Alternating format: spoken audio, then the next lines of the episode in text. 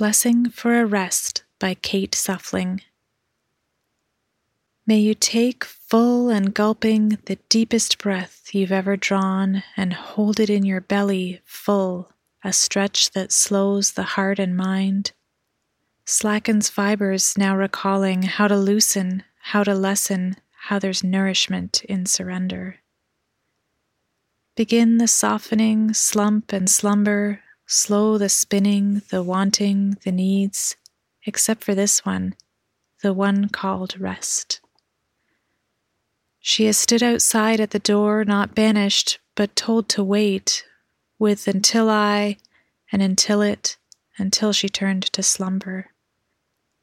May you wake her now, draw her in, lead her by the hand. She's surprised and exultant, but moving sweet and slow May you find in her a stillness that does not produce, won't move you onward, inch you forward, drive you upward in your climb, and will stir a sickly fear at first, just at the thought of these moments that pass like sand through your fingers, only to leave you in the very same place. To hold them in silence, in leaking cupped hands, becomes a declaration, frail at first, but sound that you are worthy in this moment of this extravagance called being.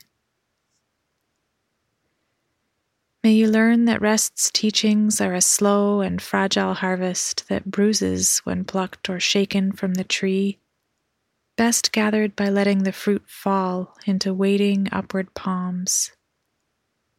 Be covered in its sticky juice, shamelessly idle, sitting still on the porch or the park bench or the hammock be stubborn in your contentment and your peace amidst the frenzy. Make your stillness a thorn in the side of collective haste.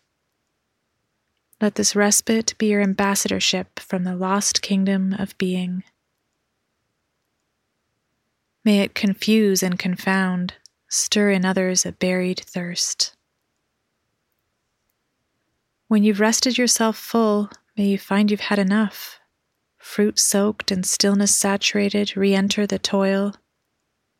The palms of your soul softly open, facing upward, ripened fruit in hand.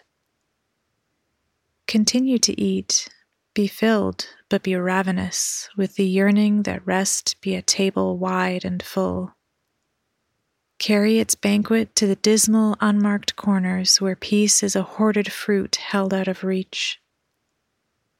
Bruise your hands in the raising of old stone walls to spread fine tablecloths upon the scattered rubble and make rest a sacred sweetness at the fingertips for all.